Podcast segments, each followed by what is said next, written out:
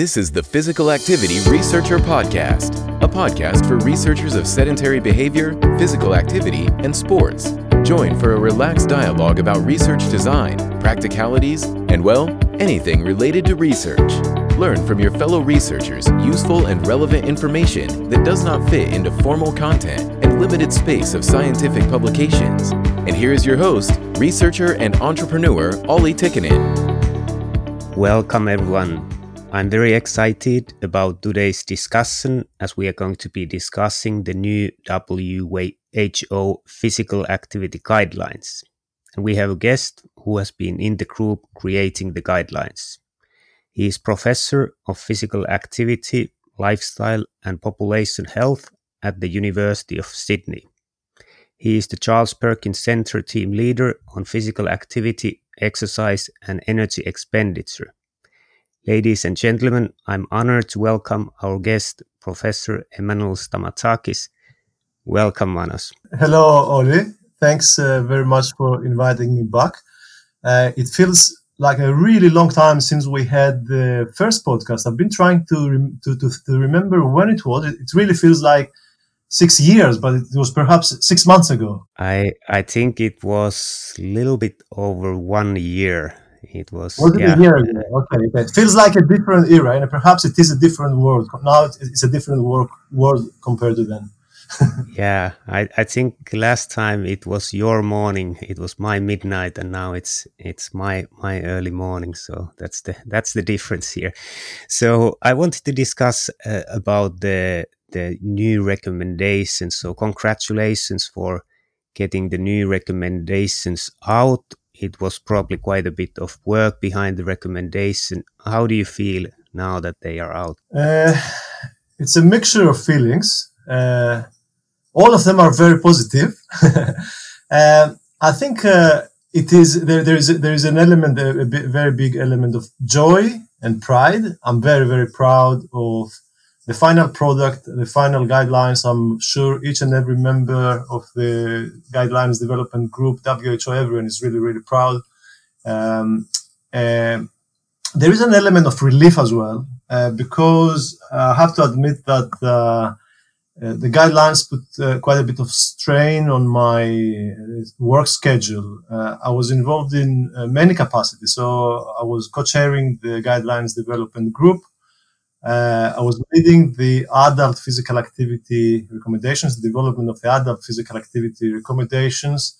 And then on top of that, uh, I was uh, uh one of the two editors of the British Journal of Sports Medicine special issue, where the main guidelines paper, as well as another nine papers, were published concurrently when the guidelines were launched. So, uh, yeah, there were times when uh, perhaps I would dedicate three days of my of my week uh, to guidelines, and uh, there were months where much of my team would work on the guidelines around September, October, November 2019 when we were reviewing and um, screening the evidence. So there is definitely an element of of relief, but uh, yeah, I'm very very proud. I'm very very proud of the final product. I'm very proud of the BJSM special issue and uh, I'm proud uh, not only for personal reasons, but I, I feel and I, I strongly believe that they will have a positive impact, a large positive impact for, and they will lead to to tangible uh, change. They will strengthen the case for uh, physical activity, advocacy, and hopefully in the long term they will lead to more people being physically active and getting closer to the uh, GAPPA, Global Action Plan on Physical Activity 2018-30 uh, targets. Yeah, I, I, I believe the same. I think they are very good guidelines. And how, how was it working in the team creating these recommendations? How was the process? Was it easy to find consensus? And was there something that took more time to find find consensus within the within the group?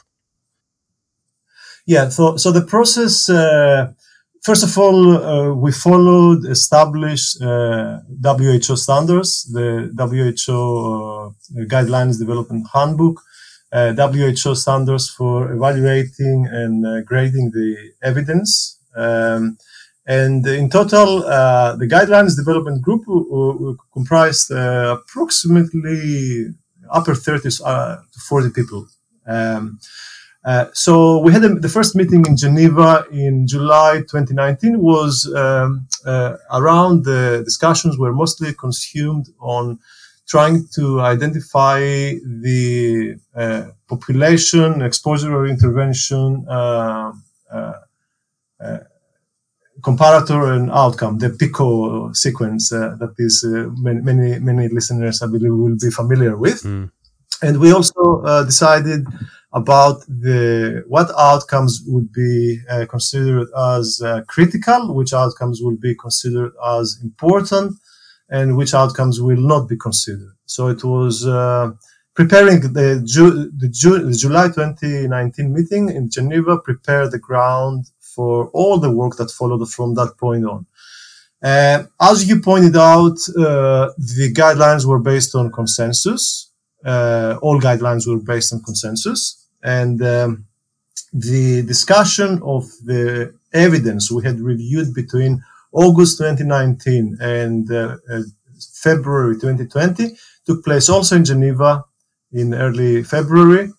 And uh, I'm very, uh, very happy, very glad that uh, there was no need to vote on any of the guidelines. So consensus was reached on each and every recommendation.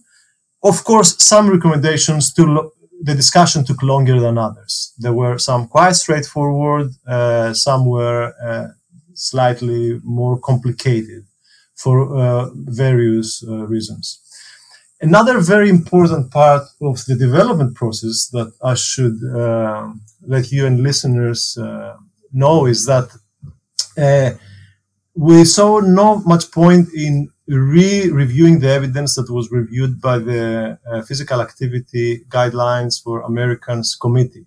Uh, there, as as you perhaps know, this is an extremely rigorous. The Americans follow an extremely mm-hmm. rigorous process over a couple of years involving some hundred plus scientists and technical uh, personnel, and uh, we made use of these reviews. And so effectively, the evidence uh, we reviewed firsthand uh, was 2016 to 2019.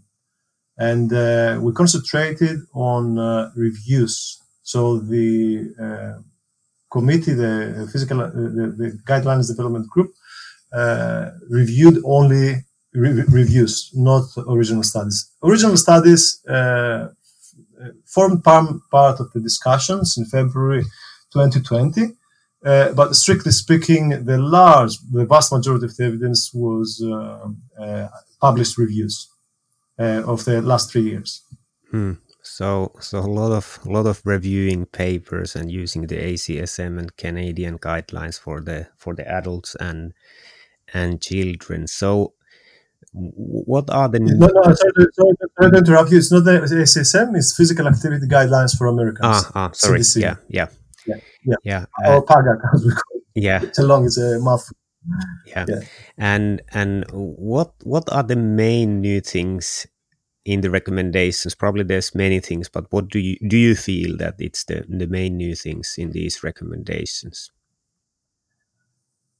Yeah, there are two different ways to describe and list the new elements. So one would be to list the, what is new uh, against the 2010 uh, uh, WHO recommendations. Uh, and the list is very, very long. Um, and then, uh, if you want me to, I could list what is new in the sense that it has not appeared in other physical activity recommendations. Um, uh, because, because these are global physical activity guidelines, perhaps the, the former has more value. So what has changed in relation to the 2010 WHO recommendations? Mm-hmm. So first of all, I will start from uh, uh, new populations uh, that were specifically covered in 2020. So we have specific guidelines for uh, women, uh, pregnant women or uh, postpartum women.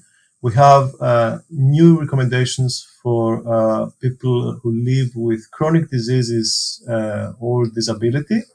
Then we have new recommendations in relation to 2010.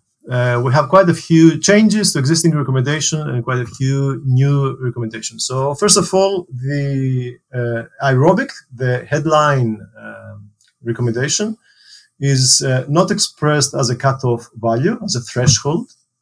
Uh, it's expressed as a range. It's 150 to 300 minutes of moderate, or 100 uh, or 75 to 150 minutes of vigorous uh, minutes of vigorous physical activity per week, or equivalent combinations. Um, the 2020 change that had perhaps the most profound effect on the key messages that WHO chose to put forward upon launching these new guidelines is the removal of the 10 minute bout. In the 2010 uh, WHO recommendations, physical activity was considered to be health enhancing and counted towards the recommended amounts only if it lasted for at least 10 continuous minutes in 2020, this lower threshold does not exist anymore. And uh, this change literally shaped the core message that WHO uh, disseminated upon launching these guidelines. All physical activity counts, no matter how brief it is. In 2020, there are also two new uh, sedentary behavior specific recommendations. Uh, the first one is somewhat generic. It's about adults uh, limiting the time they spend uh, being sedentary. And that comes with an interesting extension because it specifies that sedentary time could be replaced with physical activity of any intensity. And specifically, light intensity physical activity clarifies that light intensity physical activity is more than welcome. Uh, so light intensity, there is no specific recommendation about light intensity physical activity, but this, the generic sedentary behavior recommendation is clearly implicit of the value of light intensity activity, for which we do not have sufficient evidence. The second sedentary behavior specific recommendation is uh, yet again uh, somewhat a combined physical activity and sedentary behavior recommendation.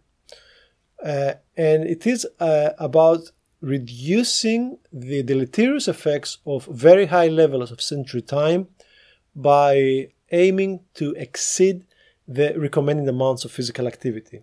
For example, more than 300 minutes of moderate intensity activity uh, or more than 150 minutes of vigorous intensity activity per week.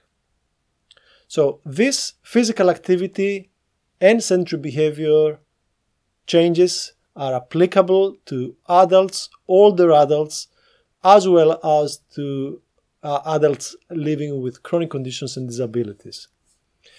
I should I would like to highlight one uh, further change in relation to the 2010 recommendations that is specific to older adults. This is um, is the recommendation is that all older adults should aim to take part on at least three days per week, take part in multi component exercise. And by multi component, we mean uh, physical activity that addresses concurrently uh, aerobic capacity, st- muscle strengthening, and uh, functional balance. In the 2010 recommendations, this um, piece of advice. This was specific to older adults living with chronic conditions. There were also some um, important changes in the recommendations for young people aged uh, 5 to 17 years, children and adolescents. First, we had the change in how the daily recommended amount is expressed. In 2010, the WHO recommendations for young people were about doing 60 minutes of moderate to vigorous physical activity uh, on each and every day of the week. So the 60 minute threshold had to be met on each and every day for someone to meet the recommendations. Now in 2020, we have 60 minutes, the same target remained, but it's 60 minutes of MVPA on average.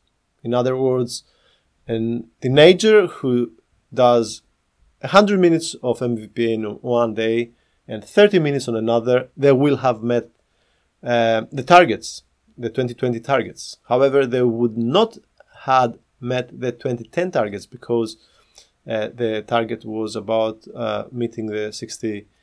Um, the recommendation then was meet, meeting that 60 minutes per day target on each day of the week. And of course, we also have uh, sedentary behavior recommendations now for young people. Uh, like in, in adults, there is no specific threshold attached to the sedentary behavior recommendations for children and adolescents. Uh, the, there's a generic recommendation that young people should limit the amount of time they spend sedentary, and there is some particular emphasis on recreational screen time. There's a particular reference uh, on uh, limiting uh, screen time.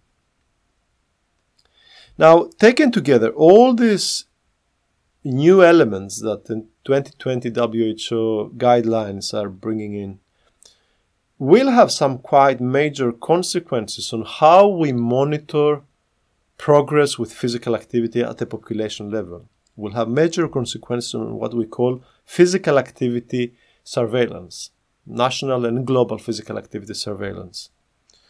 Most questionnaires that uh, are used for this purpose, uh, like the International Physical Activity Questionnaire or IPAQ, uh, the Global Physical Activity Questionnaire or GPAQ, they inquire about physical activity that lasts for at least 10 continuous minutes, because, simply because that's what the previous recommendations uh, were, uh, were inquiring about.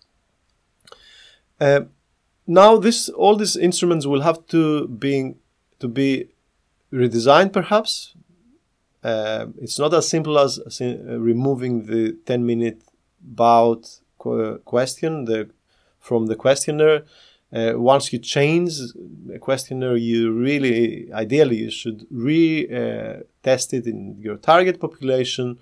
Make sure that people understand and it does not change, it won't change other aspects of the people's responses and that could be quite challenging. That will, I guarantee, uh, I guarantee that that will give headaches to people who work in uh, surveillance. Having mentioned surveillance, I would like to take the opportunity to highlight a number of other important functions that um, these physical activity guidelines have. Some functions that are perhaps are not as obvious the physical activity and sedentary behavior recommendations are not merely advice. They are advice, they they're an important uh, uh, communication tool uh, for us researchers to communicating physical activity messages to the members of the public, uh, healthcare professionals. They're an important tool for uh, healthcare professionals in turn to communicate physical activity messages to their patients and uh, uh, several other layers of communication. So th- there is no doubt about that. They are an important communication tool at the advice level, at the physical activity prescription level. Uh, they form the targets for physical activity cam- campaigns. Typically, these recommendations will become the, the, the contents of future physical activity campaigns future clinical prescription uh, programs uh, run in hospitals. Um, so the, the new guidelines have a big role in implementation uh, uh, as well. So surveillance, messaging and communication, interventions and implementation, and the fourth very important function is perhaps the most obvious one. So what we did during the development of the guidelines process is we, we were reviewing scientific evidence using standard WHO very robust protocol. So the end product, these guidelines are also represent scientific consensus, some quite robust scientific consensus, both about what we know about physical activity and the health effects of physical activity sedentary behavior and what we do not know. And that's yet another very important function. So these guidelines will um, tell us what is it that we need to understand better what areas of research we need to invest, invest more so that we have better, more complete, uh, more accurate, and guidelines that are easier to communicate uh, in 2030 when uh, we'll, we will hopefully have the next update of the WHO recommendations. Yes, so very very good points and and good that you opened the critical function of these recommendations. I think many people can can miss out out some of those and and as a main main difference you said that the the minimum bout duration was changed uh, that anything counts earlier it was 10 minute minimum so the basically the threshold of minimum dose is coming down Hi, it's Dr. Arto Pesola, co-founder of Fibion. We are happy to soon launch a product that will save a tons of your time. The new physical activity guidelines will be more and more based on device measured data, and this means that we need validated and easy to use tools to measure sedentary behavior and physical activity at a scale. For a researcher, this means a lot of work and effort on logistics and on data analysis. We have been working hard at Fibion to make this process easier, such that automating the logistics and data upload processes, and we are happy to soon announce a new product that will do all this for you. So stay tuned and meanwhile make sure you read the excellent papers around the updated physical activity guidelines. Thanks for joining us this week on Physical Activity Researcher Podcast. If you like the show, make sure you never miss an episode by subscribing or following the show on Twitter.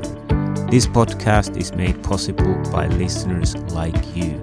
Thank you for your support.